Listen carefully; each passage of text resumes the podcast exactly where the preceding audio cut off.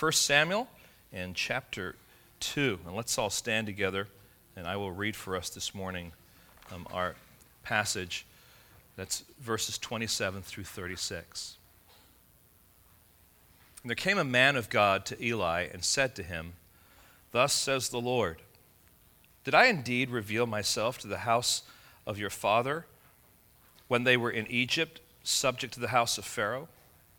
Did I choose him out of all the tribes of Israel to be my priest, to go up to my altar, to burn incense, to wear an ephod before me? I gave to the house of your father all my offerings by fire from the people of Israel.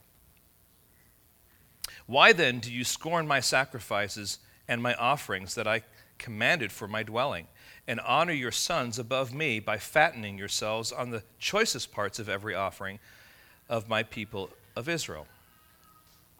Therefore, the Lord, the God of Israel, declares I promised that your house and the house of your father should go in and out before me forever. But now the Lord declares, Far be it from me. For those who honor me I will honor, and those who despise me shall be lightly esteemed. Behold, the days are coming when I will cut off your strength and the strength of your father's house, so that there will not be an old man in your house.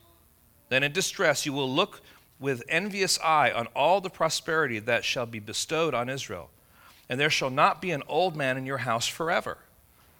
The only one of you whom I shall not cut off from my altar shall be spared to weep his eyes out, to grieve his heart, and all the descendants of your house shall die by the sword of men. And this that shall come upon your two sons, Hophni and Phinehas, shall be the sign to you. Both of them shall die on the same day. And I will raise up for myself a faithful priest who shall do according to what is in my heart and in my mind. Then I will build him a sure house, and he shall go in and out before my anointed forever. And everyone who is left in your house shall come to implore him for a piece of silver or a loaf of bread, and shall say, Please put me in one of the priest's places, that I may eat a morsel of bread. Lord, we are humbled by this passage. We're humbled, Lord, by your word. And I ask, Lord, today as we seek to, uh, to open up this passage and seek to understand what it, what it meant to the, the people that are listening and reading this, and Lord, ultimately what it means to us and how we apply it, Lord, that you would just allow me to be your messenger to help connect the dots of this passage to today in such a way, Lord, that it, it rivets in our hearts what you are calling us to do and be. Lord, we need your help. We need to be, uh, be thinking, Lord, in, in such a way that you have freedom to guide our thoughts. And Lord, we ask for your Holy Spirit's activity in, in our hearts as we, as we glean, as we, as we listen, as we hear, as we ponder your word today. And Lord, just use me as your vessel, I ask in your precious holy name. Amen. Thank you. You may be seated. Don't judge me. That's a common statement wildly used by both those inside and outside the church. It has become a cultural mantra. In fact, if you were to turn on the television set and watch a few shows like Oprah Winfrey or some kind of other show or even some movies, you're going you're to hear this statement made a number of times. Don't judge me. Or if you're listening to, to radio talk shows, you're going to hear that by people either who are calling in or the person who is hosting the radio show. And it comes up many times when God's people interact with unbelievers. And ultimately, it comes out when um, believers seek to disciple those who claim to be a part of God's family. So, this is a, this is a, a phrase that has become part of the fabric of the church and our culture. Don't judge me. You should not judge me. Often it is an expression that people use because they don't want to be held accountable for their actions, their decisions, their behavior, their words. It is as if you're not allowed to confront them at all because to do so would be judging. And this is what they would say Hey, Isn't that what Jesus says? And the answer is a tricky one, isn't it? Because Jesus does say, Judge not. All right? Turn your Bibles to Matthew chapter 7. Matthew chapter 7. And I want you to see verse 1. It is what Jesus says, but what I want to point out as we begin here today is, is, is this it's not all that Jesus says. Matthew 7, verse 1. Judge not that you be not judged. There it is. See, Jesus says it. But it's important that we read Scripture in its context. Jesus does say it, but what he says after this is also very important. So we're going to read now verses 2 and following. For with the judgment you pronounce, you will be judged, and with the measure you use it will be measured to you. Why do you see the speck that is in your brother's eye, but do not notice the log that is in your own eye? Or how can you say to your brother, Let me take the speck out of your eye, when there is a log in your own eye? And he's absolutely right. Listen, before you are going to judge someone, you've got to do some personal heart surgery. And you've got to say the same standard by which I'm measuring you is the same standard by which I'm measuring myself. Now let's read on. You hypocrite, First, take the log out of your own eye, and then you will see clearly to take the speck out of your brother's eye. So, what is he ultimately saying? If you're going to judge, you need to make sure that you judge with the same measurement that you judge yourself, and that you go to that measurement and you look at yourself and you pull out anything that you can see so that you can then follow through in faithfully helping that person who has a speck in their eye. Now, friends, that is a counter cultural, counter even church cultural reality. And we're living in a culture that does not like the word judge. So, if I'm going to tell someone who is an unbeliever that they are living a life of sin that will result in an eternity in hell, I'm not judging them. What am I doing? I'm simply telling them what Scripture says about their position before Christ. Now, they might feel that it's judgmental, but it's supposed to be something that makes them think about their relationship with God. But it's the same standard that I hold myself to. Now, the difficulty comes when we're adding to Scripture and the measurement of judgment now goes beyond what Scripture says, right? That's where it becomes hypocritical. That's where it becomes legalistic. That's where it becomes, you're not like us.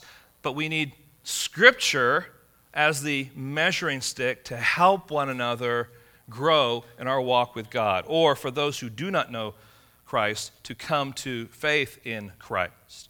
So it is important that we get over these cultural distortions that present themselves falsely and confusingly as God's truth by opening up the Word and understanding what it says in proper context.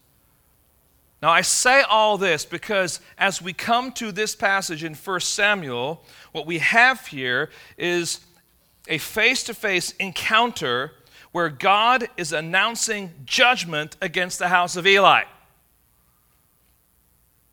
I thought God said, don't judge. If you open up God's word, you're going to find lots of places where God is pronouncing judgment. See, we cannot live in this man made culture, even man made, in theory, Christian culture, where God is love and that He's love exclusively.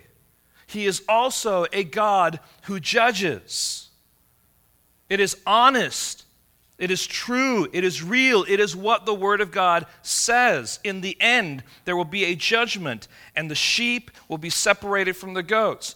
Unbelievers will be distinguished from the faithful followers of Christ. And those names not found written in the book of life will be cast in the lake of fire. That is not me being judgmental, that's just the facts of what's going to happen. Now, how I share it might be judgmental. How I communicate the truth of God's word may be something that someone could legitimately say, You're communicating that to me in a judgmental way. But the fact that God judges is a truth that we all have to come face to face with.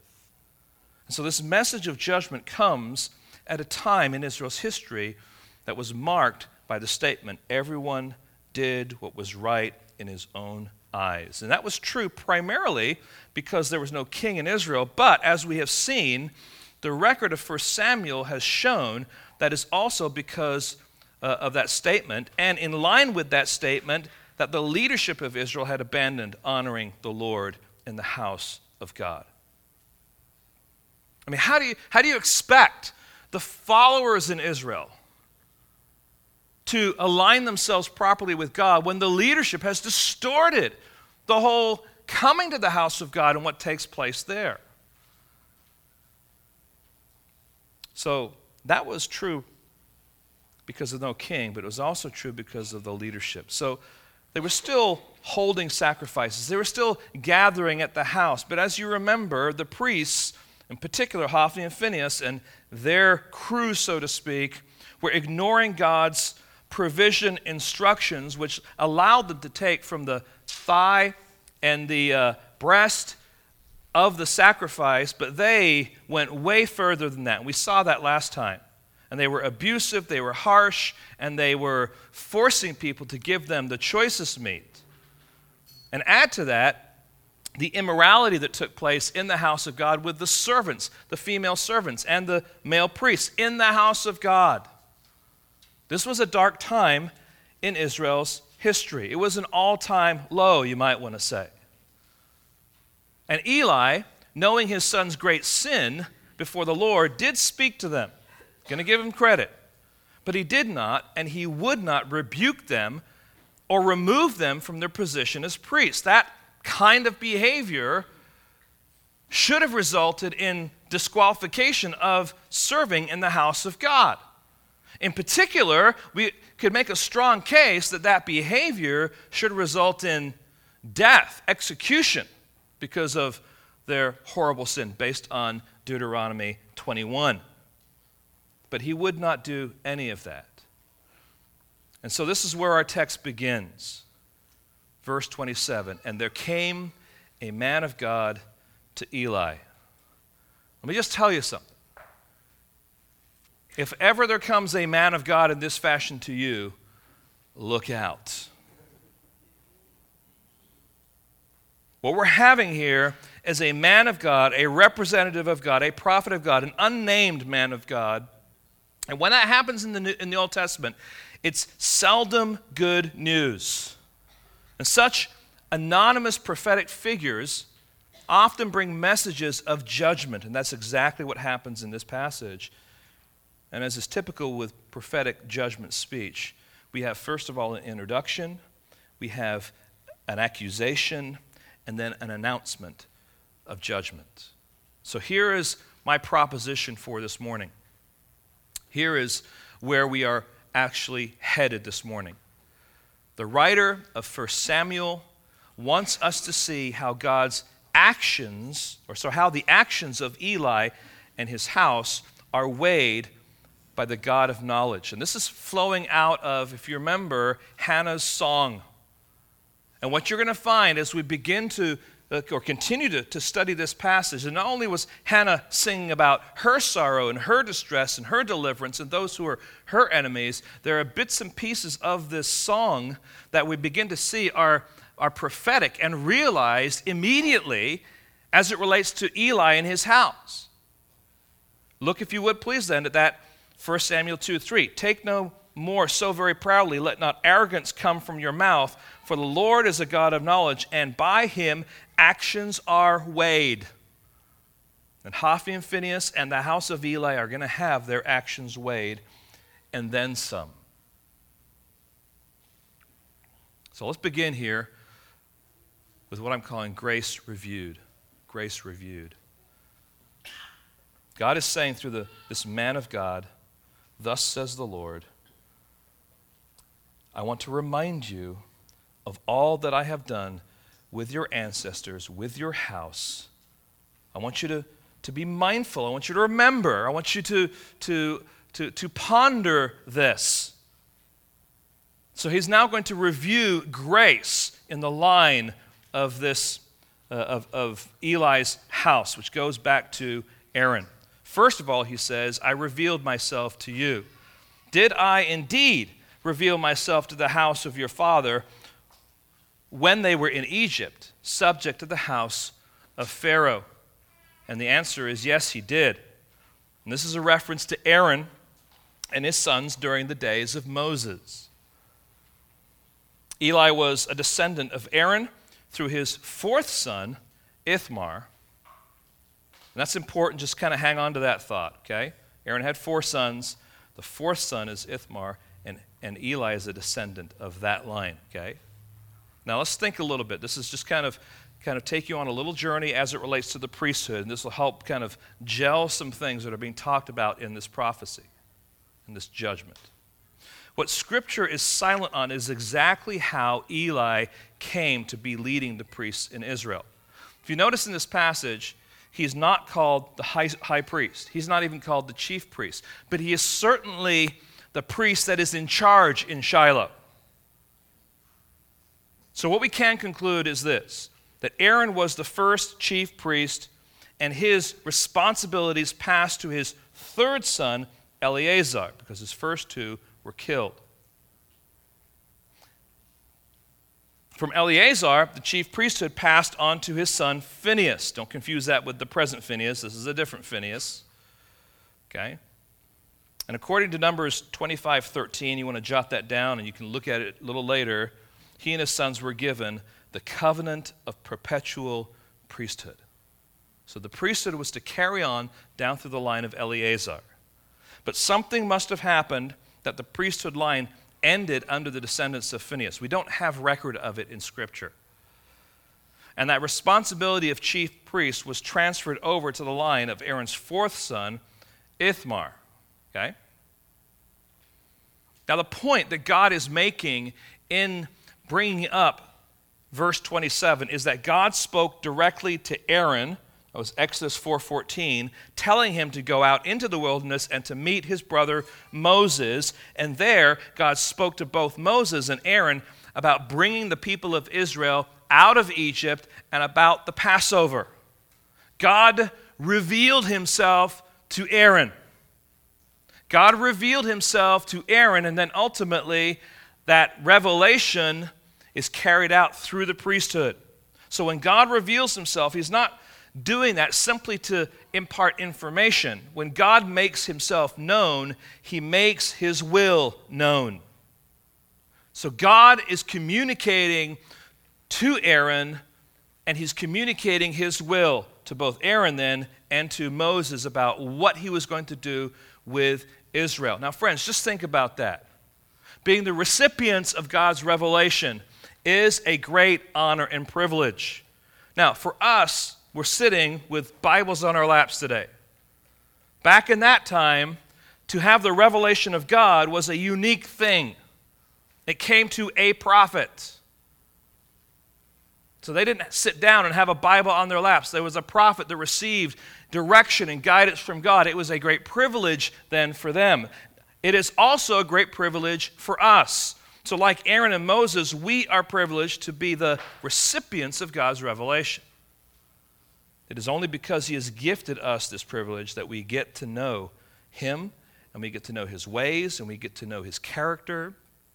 And being blessed with God's revelation is no small thing for a child of God. It's something that we should be thankful for day by day because through it we, we, we get to know the nature and character of God. We get to know His requirements. We get to know what He thinks of us. We get to know how to maintain a relationship with Him and so on. Friends, it's just a, it's a great privilege. But Eli's line, his house, had received that privilege. This is God's grace. And He's reminding him of His grace toward His house. Secondly, He says, Not only did I reveal myself to you, I chose you. I chose you. Verse 28 Did I choose him out of all the tribes of Israel to be my priest, to go up to my altar and to burn incense, to wear an ephod before me? Right? God chose Israel, and then he chose the Levites, and then he chose Aaron to carry out this priestly role. And he chose Aaron and his sons, and out of all the tribes of Israel. So God is in this process then of choosing who would be the ones that would carry this blessed ministry out of being priests before God. Exodus 28, verse 1 says this Then bring near to you Aaron your brother and his sons with him, for from among the people of Israel to serve me as priests Aaron and Aaron's sons, Nadab and Abihu, Eleazar, Ithamar. So there are the four sons. And they're all given this blessing to carry out this priestly role. So it's a privilege, friends, to be chosen by God. God had chosen Israel to be his people. God chooses now Aaron. And then as we think about it ourselves, God has chosen us, and he's placed us in places of service.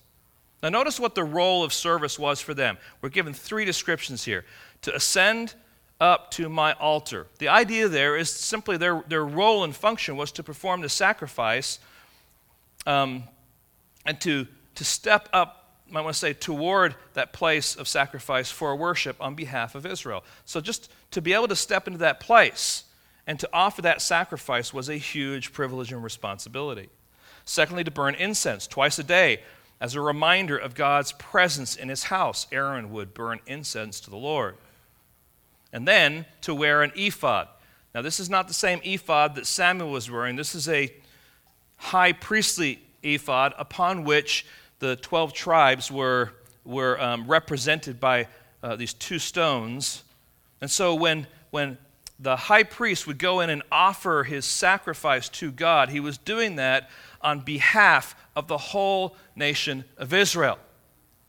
So, this is an incredibly important responsibility. It's a, an act of grace on God's part to privilege Aaron's line with these responsibilities. But not only that, he says, I gave to you. And notice what it says in this verse I gave to the house of your father for all my offerings by fire from the people of Israel. So, taking on the responsibility of serving as priests in the house of God was no small thing. So, God generously provided for the needs as they served. God took care of them through the various offerings they were appointed to minister over. And with their incredibly important role, they were blessed with abundant privilege. So it was a privilege to serve in that capacity as a priest, but God took care of those who faithfully served him. Now let's just think about how, how this relates to us being the recipients of God's self revelation, His Word, and having the privilege to be called to serve Him as part of the church comes with abundant privilege, comes with abundant provisions that only come from God. And so the key question for us is what will we do with them? What do we do with the privileges and the beautiful responsibilities that God has bestowed on us, His children? Will we humble ourselves before Him and, as undeserving children, will we seek to learn all we can so that we can know and serve Him better? Will we take our roles and responsibilities seriously so to seek to honor God as we serve Him? Will we be faithful to steward the gifts He gives? Or, very much like Hophni and Phineas and Eli, will we squander our privileges and responsibilities? Where we turn our opportunities of service into opportunities to satisfy our own flesh. Where we drag others into our sinful behavior, saying that it is good. Where we get so comfortable with our own sin that we will even become, uh, it will even become a custom among the body of Christ. I'm just trying to balance those two things together because we have been given so great responsibilities and privileges that come with those responsibilities, what will we do with those? And we need to take that as a serious question. Because, see, this is grace that Eli is being reminded of by God through this man of God before he pronounces his accusation. Look at all I've done for you. So now comes the confrontation. Why then do you scorn my sacrifices, right? If this is true, if you've been the recipients of this grace, you have this abundant blessing, this privileged position in Israel, why then? It jumps right in. Why do you scorn my sacrifices and my offerings that I commanded for my dwelling, and honor your sons above me by fattening yourselves on the choicest parts of every offering of my people? This is not a, a question that he's looking for an answer for. This is rhetorical because he's pronouncing something and he's laying a foundation that he can build upon to justify his judgment on Eli and his family line. So, what did Eli and his sons do with God's grace? First of all, it just says they scorned the Lord's sacrifices and offerings. Literally, they kicked those sacrifices and offerings.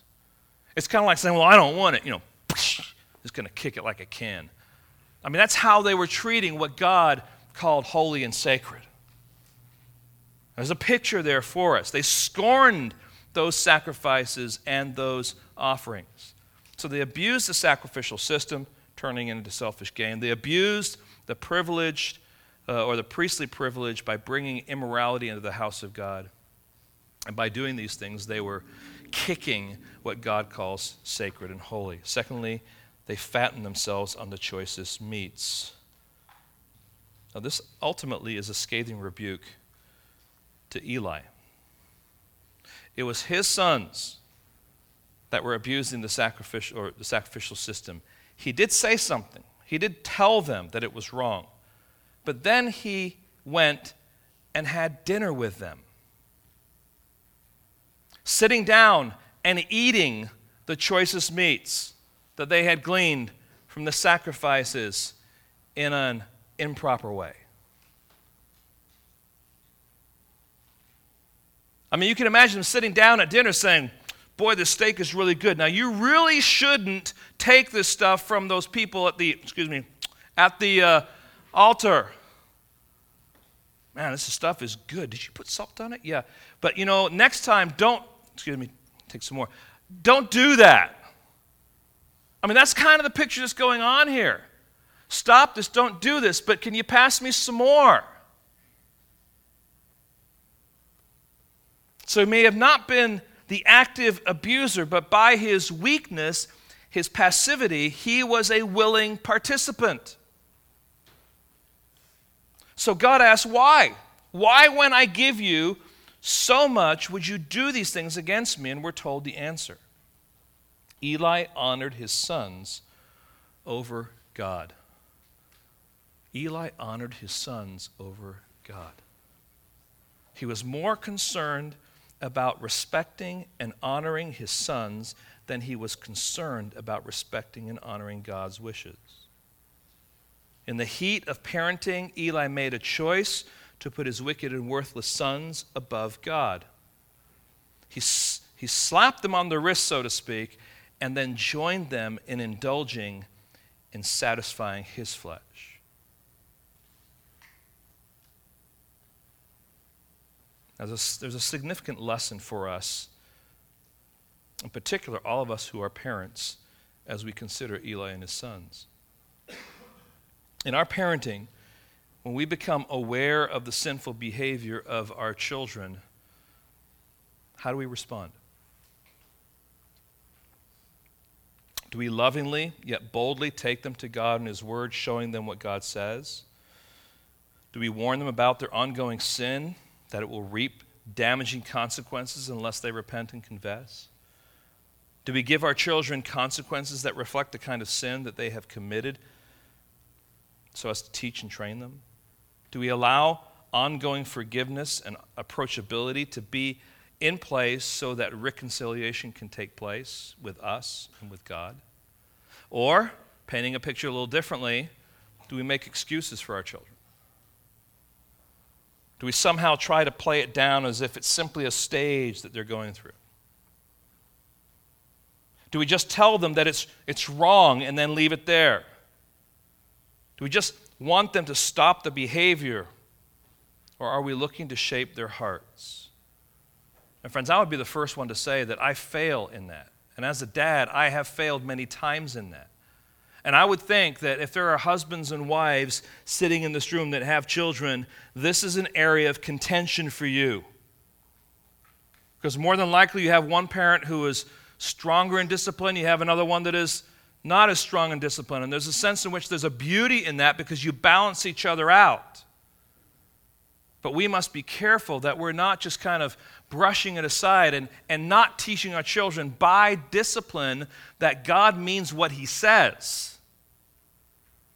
How we parent also reflect the character of God into the lives of the children. Okay? Now, it's even worse because we're living in a culture that says, you know, the child is the center of the home. What the child wants is what the child gets. You must be careful that we don't dishonor God by putting our children before Him. So, if you're afraid to confront the sin in the life of your child because you don't want to hurt them by the conversation or the confrontation, you are then putting your feelings for that child and the feelings of that child before your obedience to God. And it's so easy to do. It's so easy to find yourself in the place where it's like, you know, I just, I feel like I'm just telling them all the time. And this is just going to do more damage. It's going to hurt them somehow that, but listen, you have a responsibility to represent God. Now, how you go about that is also a key question. You do it with graciousness, you do it with love, you do it with tenderness, but you speak the truth into their heart. It doesn't mean you have to be harsh. You can be bold and be firm. But it doesn't mean you have to be unloving.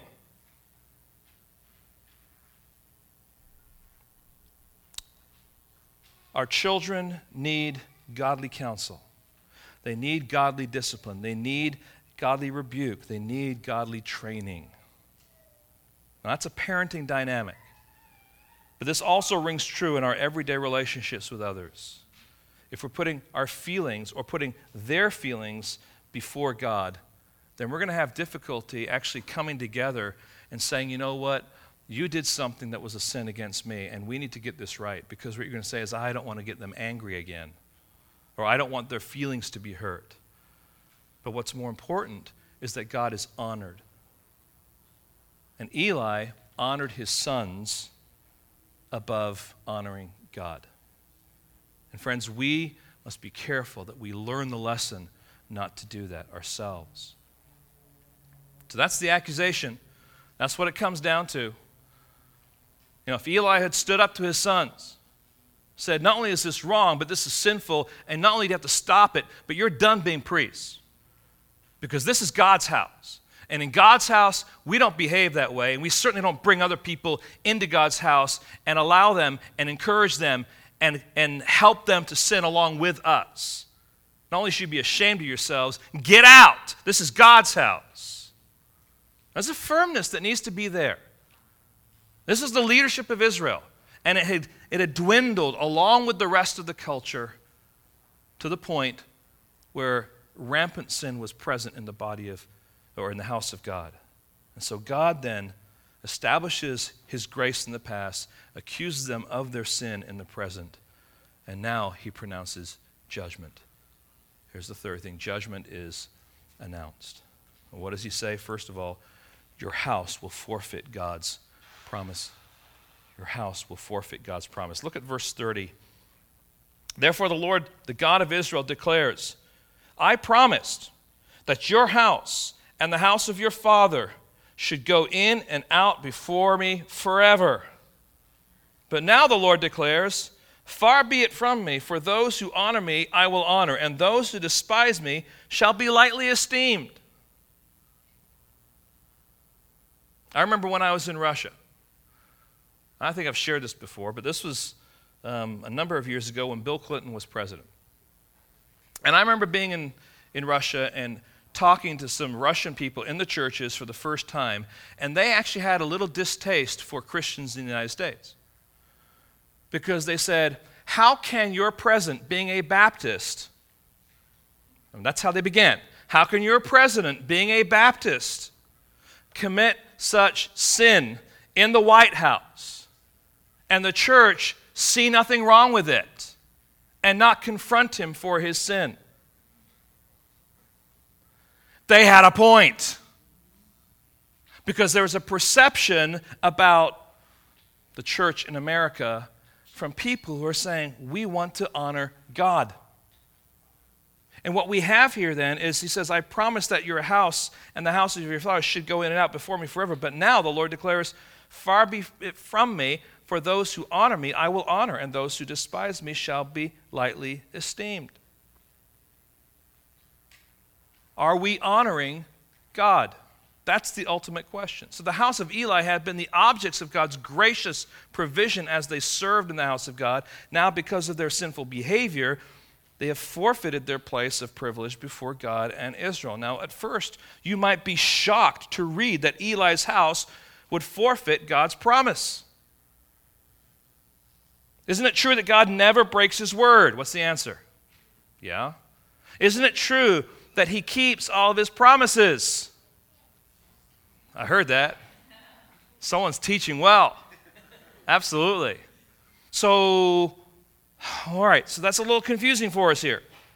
Because the answer is yes, he keeps his promises. But the promise that had been made years ago, get this now, was made to Aaron and his sons.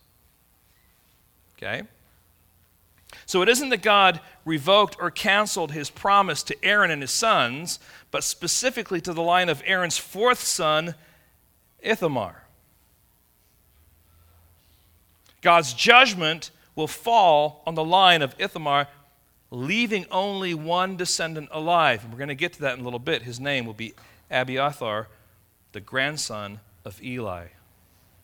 But later, after the death of David, he will eventually align himself with Adonijah rather than with Solomon, and Solomon will banish him, and Zadok, the descendant of Aaron, through his third son, Eleazar, would begin to serve as the high priest.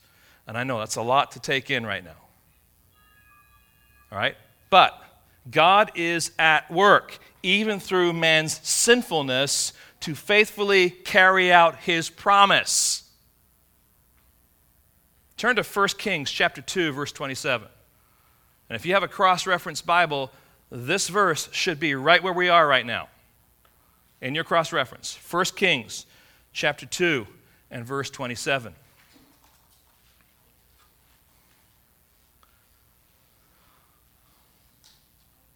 This is why the writer of 1 Kings says the following So Solomon expelled Abiathar from being high, from being priest to the Lord, thus fulfilling the word of the Lord that he had spoken concerning the house of Eli in Shiloh. Okay? I just want to connect you to that. And one of the things that's going to happen as we go through the book of 1 Samuel is you're going to begin to see these threads and these things that God pronounces that aren't necessarily taking place immediately, but they eventually are working their way out.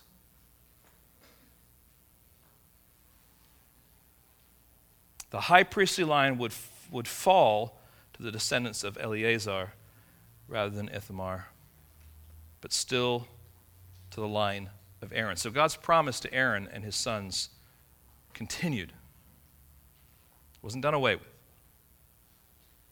Now, what is the reason that God gives for this punishment? Those who honor me, I will honor, and those who despise me shall be lightly esteemed.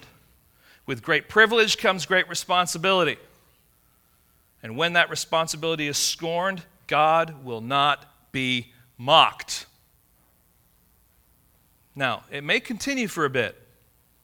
I mean, it continued there in the house of God for a number of years while Samuel was growing up, right? Isn't that what we saw last time?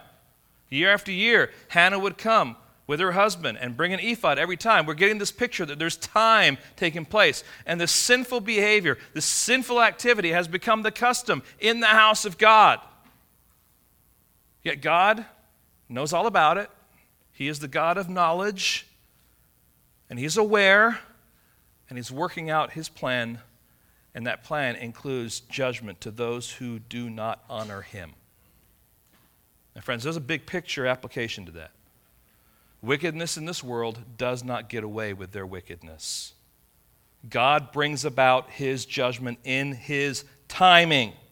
It may not be your timing, but it's his timing. And his timing is always right. And so, what we do is we do what we can to say, This is unjust, but we also turn to God and say, God, you are the God who exercises your judgment on mankind, and we're going to leave that with you. It's a wonderful place when you believe that God is sovereign over the affairs of man. So, dishonoring God will always bring consequences. They may not be immediate, but you can be sure that unrepentant sinfulness will be weighed in the balance. So, not only will your house forfeit God's promise, but secondly, your house will be punished.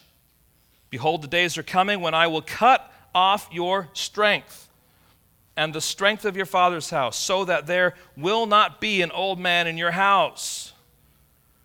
Then in distress you will look with envious eye on all the prosperity that shall be bestowed on Israel, and there shall not be an old man in your house forever. Now, just a couple of things here. The expression, I will cut off your strength, literally means, I will cut off your arm. Okay? And as I have said, these events will take place over some time, but they will take place. Eli's house will be cut off, and only one person will be left. Let's just trace that a little bit in chapter 4. Look at chapter 4. And if you just want to read the headings, probably in your Bible, you can see this, but I will try and direct you to a few passages of Scripture here. 1 Samuel chapter 4. Look, if you would please, at verse 10. So the Philistines fought and Israel was defeated, and they fled, every man to his home, and there was a great, a very great slaughter, for there fell of Israel thirty thousand foot soldiers, and the ark of God was captured, and the two sons of Eli, Hophni and Phinehas, what? Died. God used a battle to bring about the death of Hophni and Phinehas. Verse 12. And a man of Benjamin ran from the battle line and came to Shiloh the same day with his clothes torn, with dirt on his head. When he arrived, Eli was sitting on his seat by the road, watching, for his heart trembled for the ark of God. And when the man came into the city and told the news, all the city cried out. And when Eli heard the sound of the outcry, he said, What is this uproar? Then the man uh, hurried and came to, and told Eli. And now Eli was 98 years old, and his eyes were set so that he could not see. And the man uh, said to Eli, I am he who has come from the battle. I fled from the battle today. And he said, How did it go, my son? He who brought the news answered and said, Israel has fled before the Philistines, and there has also been great defeat among the people. Your two sons, Hophni and Phinehas, are dead, and the ark of God has been captured. As soon as he mentioned the ark of God, Eli fell over backward from his seat by the side of the gate, and his neck was broken, and he what? Died. Okay? Now, that's the first thing you need to see. The beginning of the fulfillment of this judgment takes place just a couple of chapters later. Now go to chapter 22. Chapter 22.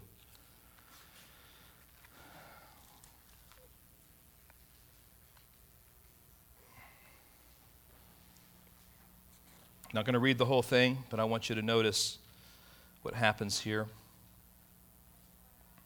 Look at verse 18. Then, then the king said to Doeg, You turn and strike the priests. And Doeg the Edomite turned and struck down the priests and killed on that day 85 persons who wore the linen ephod. And, and Nob, the city of the priests, he put to the sword, both man and woman, child and infant, ox and donkey, and sheep, he put to the sword. But one of the sons of Ahimelech, the son of Ahitub, named Abiathar, escaped and fled after David. This is the one lone descendant that I was telling you about. Right? So, all of the priests, then, the descendants then of Eli, Hophni, and Phinehas, all of them die except for one. Abiathar is his name.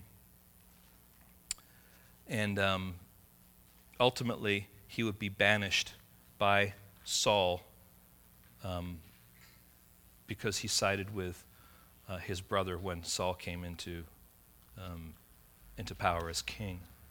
So he says, first of all, the house of the house of Eli will forfeit its promise. Your house will be punished. And the third thing here is this you will have proof. And we've already read that. And this that shall come upon your two sons, Hophni and Phinehas, shall be the sign to you. Both of them shall die on the same day. And that is exactly what happened.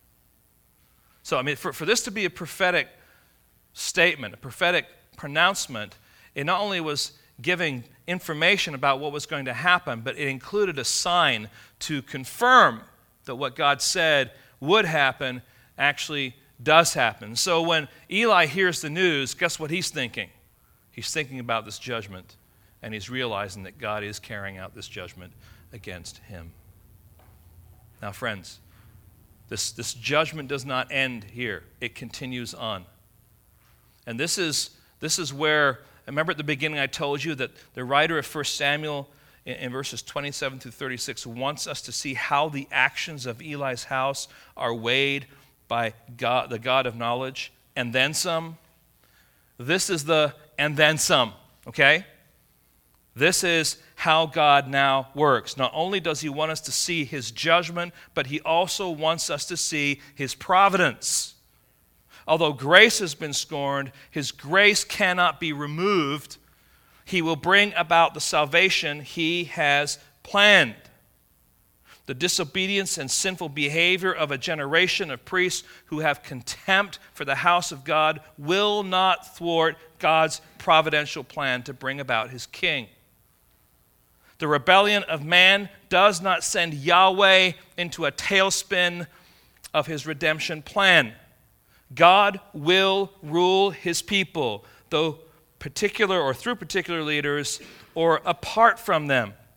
Dale Davis says it this way God's kingdom and people may suffer from arrogant, immoral, unrepentant priests, but God will have a faithful priest. He insists on it. God has a sort of saving stubbornness that will not turn aside from profiting his people.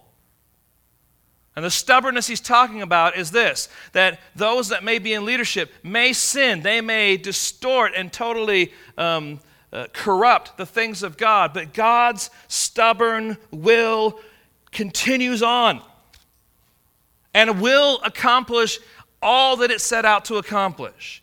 God's providence cannot be thwarted by the sinfulness of man. Now, friends, this is, this is not in the front of the story, this is kind of in the background of the story.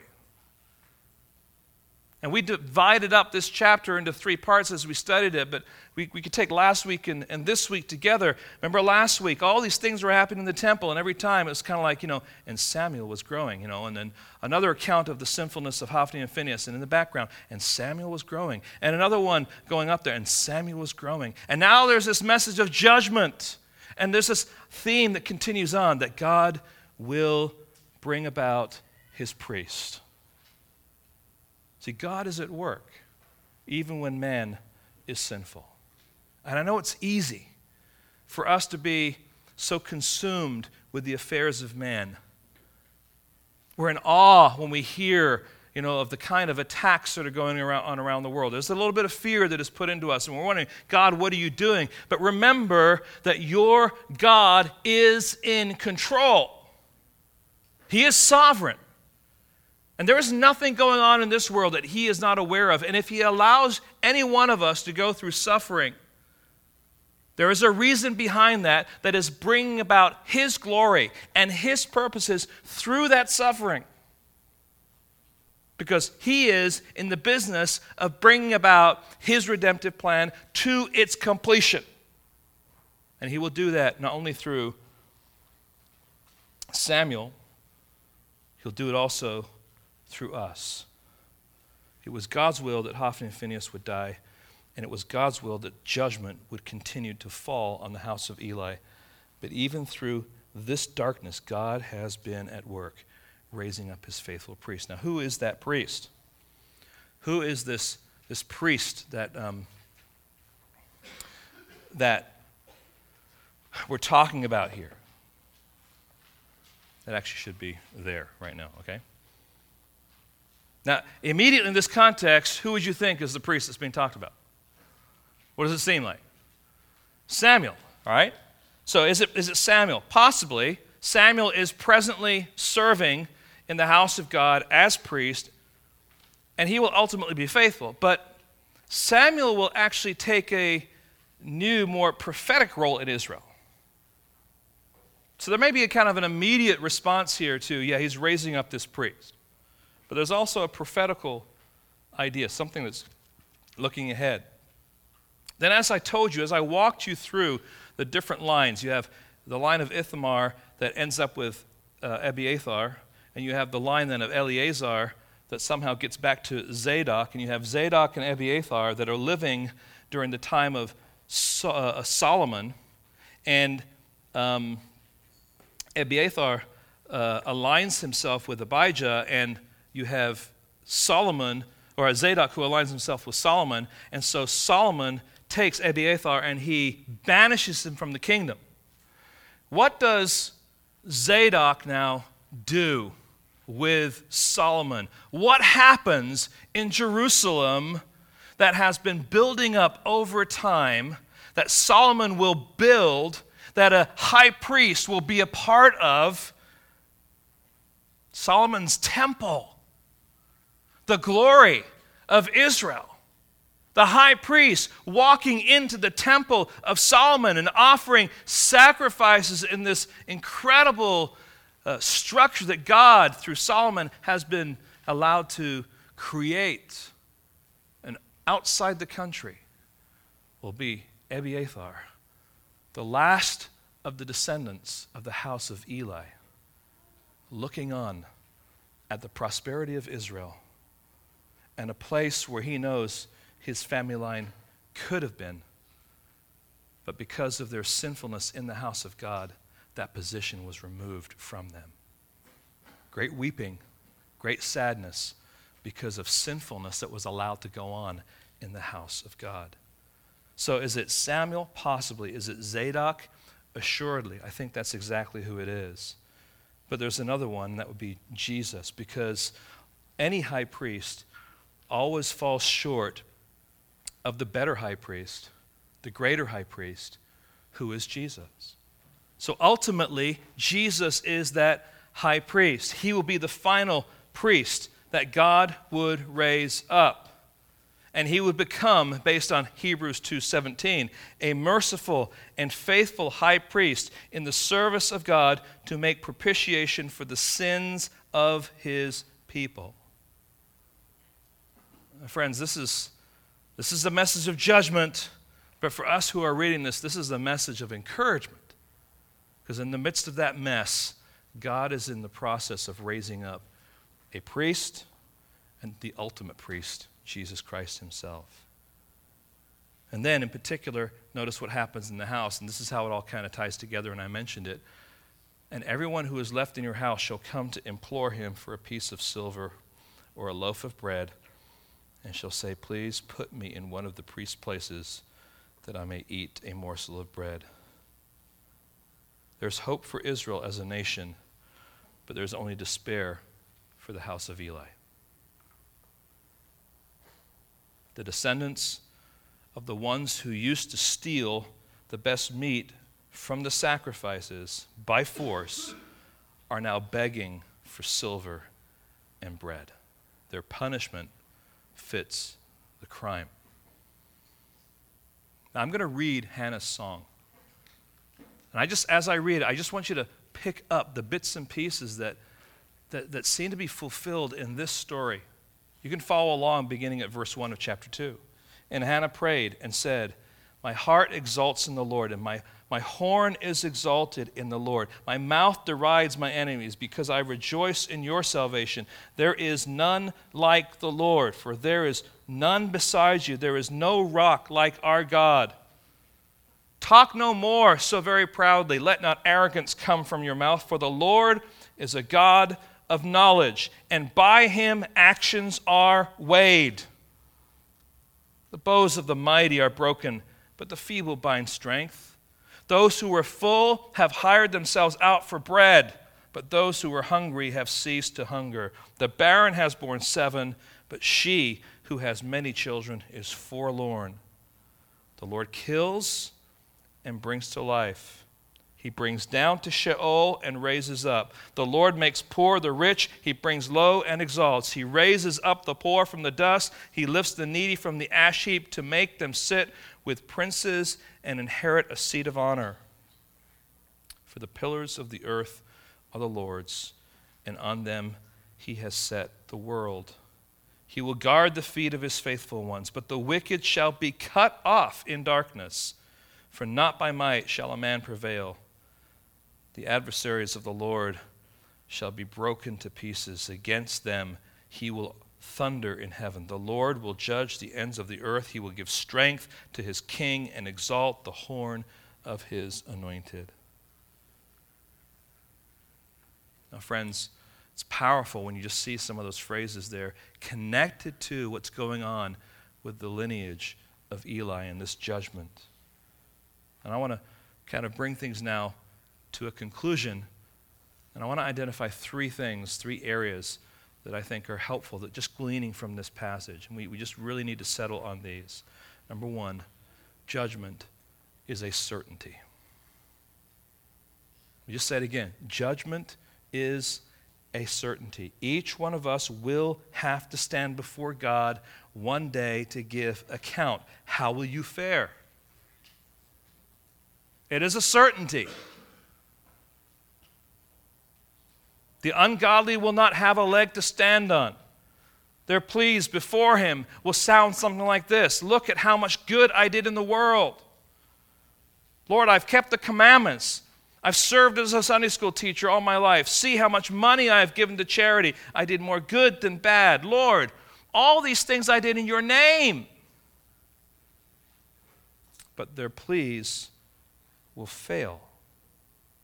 The godly, not because of the righteousness which they have done, but the godly will stand before God clothed in the righteousness of Christ.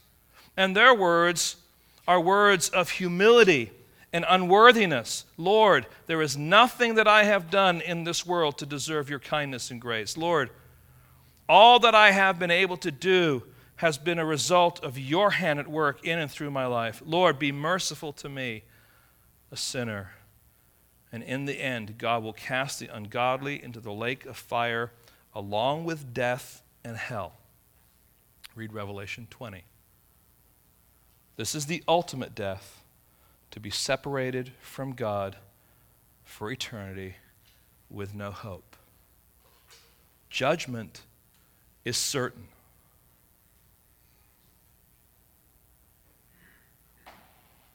Secondly, Repentance is a possibility. Behind a message of judgment is a hope for repentance. When God comes and confronts us with His Word, reveals our sinfulness through the mirror of God's Word, the purpose of that is so that we will repent. Now, what is repentance? Repentance is seeing our sin as God sees it, wicked and an offense to Him. It is confessing our sin, meaning agreeing with God that our sin is an offense to Him. It is asking Him to forgive us and to cleanse us from our unrighteousness. It is walking in a new way with Jesus now as our Lord and Master. Matthew 11, 28 and following says this Come to me, all who labor and are heavy laden, and I will give you what? Right. Th- this is not a formula for not burning out. This is a formula for eternity. The rest that's being talked about here is, is, is resting from the fighting of your sinfulness in this world. He's saying, Come to me. And when you come to me, you will find rest. But he says, Take my yoke upon you and learn from me, for I am gentle and lowly in heart, and you will find rest for your souls.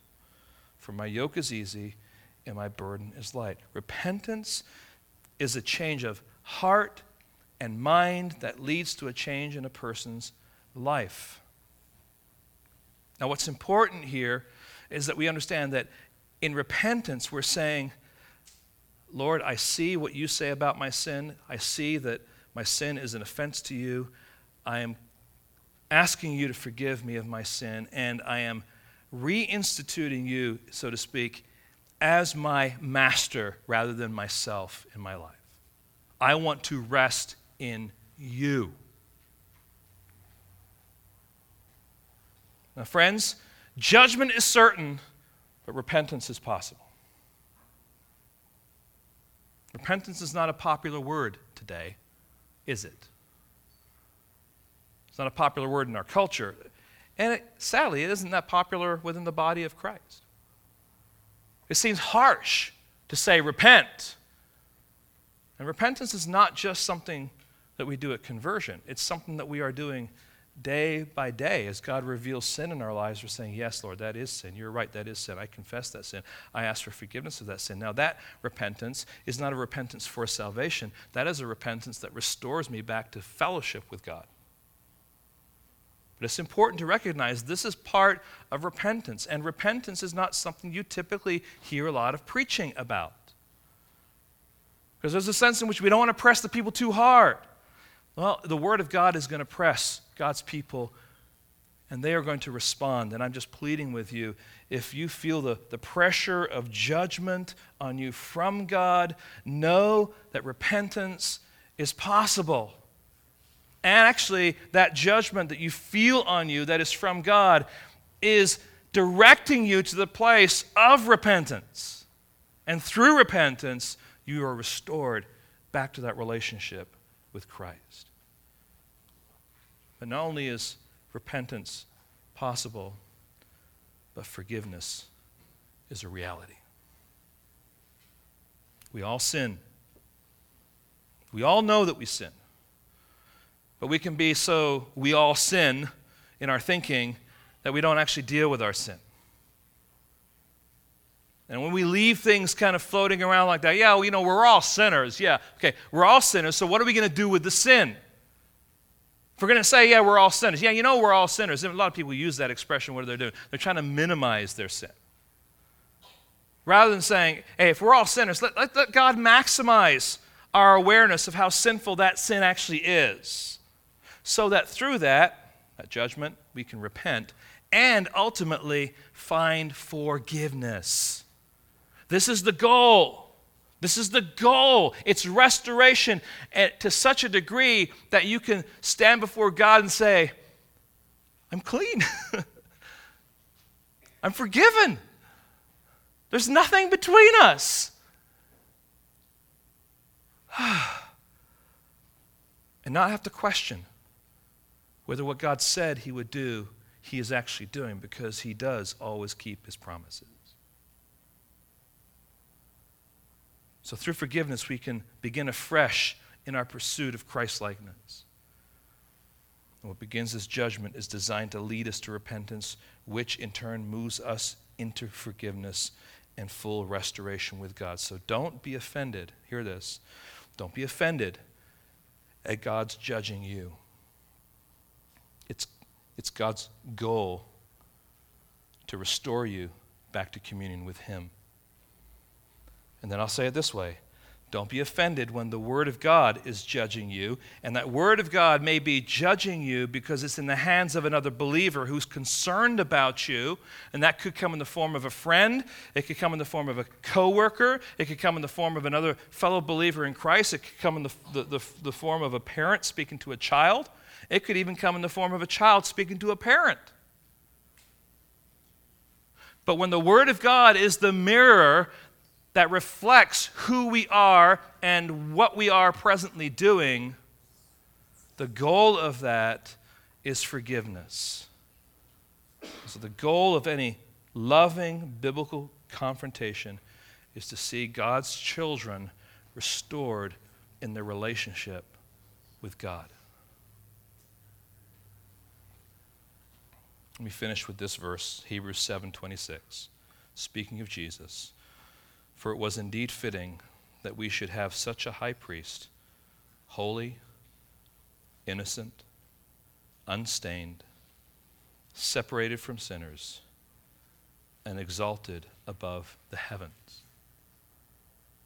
This is Jesus, your Christ, the Son of God, who stood in your place and took on his shoulders the judgment that you deserved.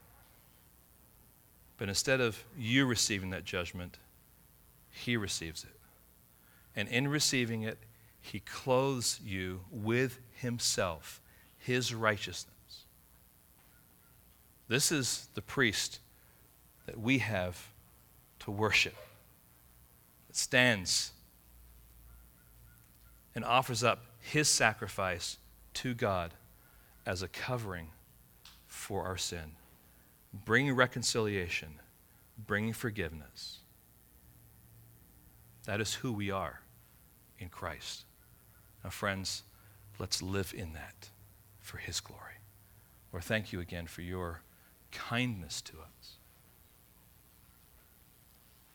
We are undeserving of your grace. And yet, Lord, as we catalog the kind of ways in which your grace was measured out to Eli and his line, Lord, we recognize that that is true of us. We have been the recipients of your revelation. You have chosen us, you have bestowed on us countless gifts. And yet, Lord, we continue to sin.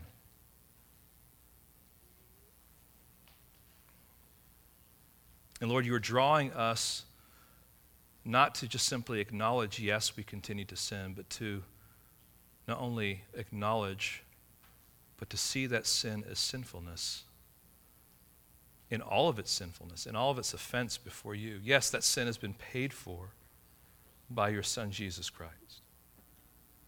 But that sin stands in the way of an ongoing relationship with you. And Lord, you reveal that to us so that we can be fully and completely restored into fellowship with you. And so, Lord, I pray for parents today who may need to evaluate how they are representing you in their home. I pray for children today after having prayed for parents who need to recognize your great care and hand at working through their parents to fashion and shape them to be conformed to you. I pray for my brothers and sisters here today because not only do we come recognizing that we are struggling with sin, but there are some who are so entangled in the sinfulness that they're struggling with. But Lord, they need to repent. They need to see it as, as you reveal it. Come before you humbly and ask for your forgiveness, ask for your help. Allow you to be master because you are master, but to listen to you, to trust you, to follow your will. And Lord, in so doing, we see your hand at work in our lives. We see your providence going on, ushering us closer and closer to that time of final salvation where we will stand in your presence. Some of us judged at the great white throne where unbelievers will be judged and not be able to stand on our own two feet. Those who are God's children to stand before you in judgment, but Lord, a judgment that reflects back to you the praises that you are due. And then as one body, we will worship you. Lord, we long for that day. We look forward, Lord, to standing in heaven with the throng of the people of God gathered worshiping you as our Lord and Savior, yet you have called us to live our lives now. So, Lord, help us to do that in a way, Lord, that would please you, that would honor you that we would do it for your glory. We ask this in your precious holy name. Amen.